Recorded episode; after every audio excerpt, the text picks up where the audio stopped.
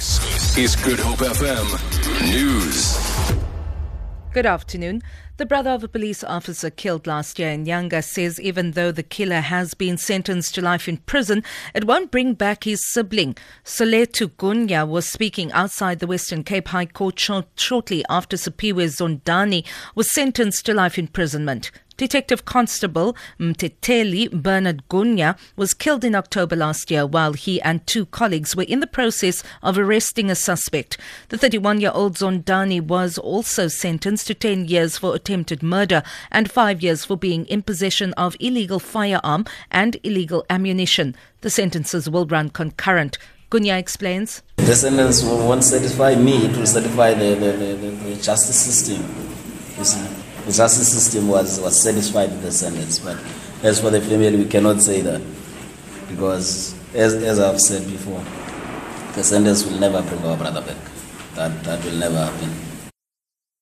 The South African National Roads Agency says that they currently have a shortfall of nearly 2 billion rand, which they need in order to maintain the roads across the country. SANRAL's regional manager in the Western Cape, Cobus van der Walt, says the money they receive from government is not enough to support their operating costs and pay off their outstanding debt. SANRAL is briefing the media in Cape Town on the tolling of roads in the Western Cape and across the country.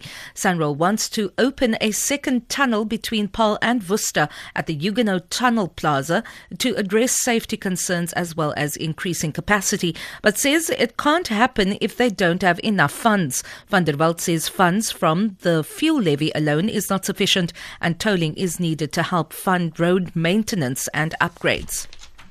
The Deputy Minister of Traditional Affairs, Obed Bapela, says bogus traditional leaders are popping up all over the country. He is briefing Parliament's Oversight Committee on the audits of traditional leaders. Zaline Merrington reports. Bapela says his department has nearly completed a website on which all traditional leaders will be registered. He says this is in an effort to clamp down on bogus traditional leaders that are popping up all over the country, charging people large amounts of money for their services. When completed, the website will have photos of all recognized traditional leaders in the country. Currently, there are nearly 8,000 traditional leaders in the country. Zelene Merrington, SABC News, Parliament. The medical group Medicine Sans Frontier, or MSF, says the world is running out of one of the most effective snakebite treatments, putting tens of thousands of lives at risk. Experts say new stocks of Fave Afrique, which neutralizes 10 different snake bites that can occur in sub Saharan Africa, are desperately needed. The last batch will expire in June 2016, and there is no comparable replacement. Manufacturer Sanofi Pasteur says it has been priced out of the market. Alternatives are available, but MSF says they are not as good. For Good Hope FM News, I'm Vanya Klitschko-Collison.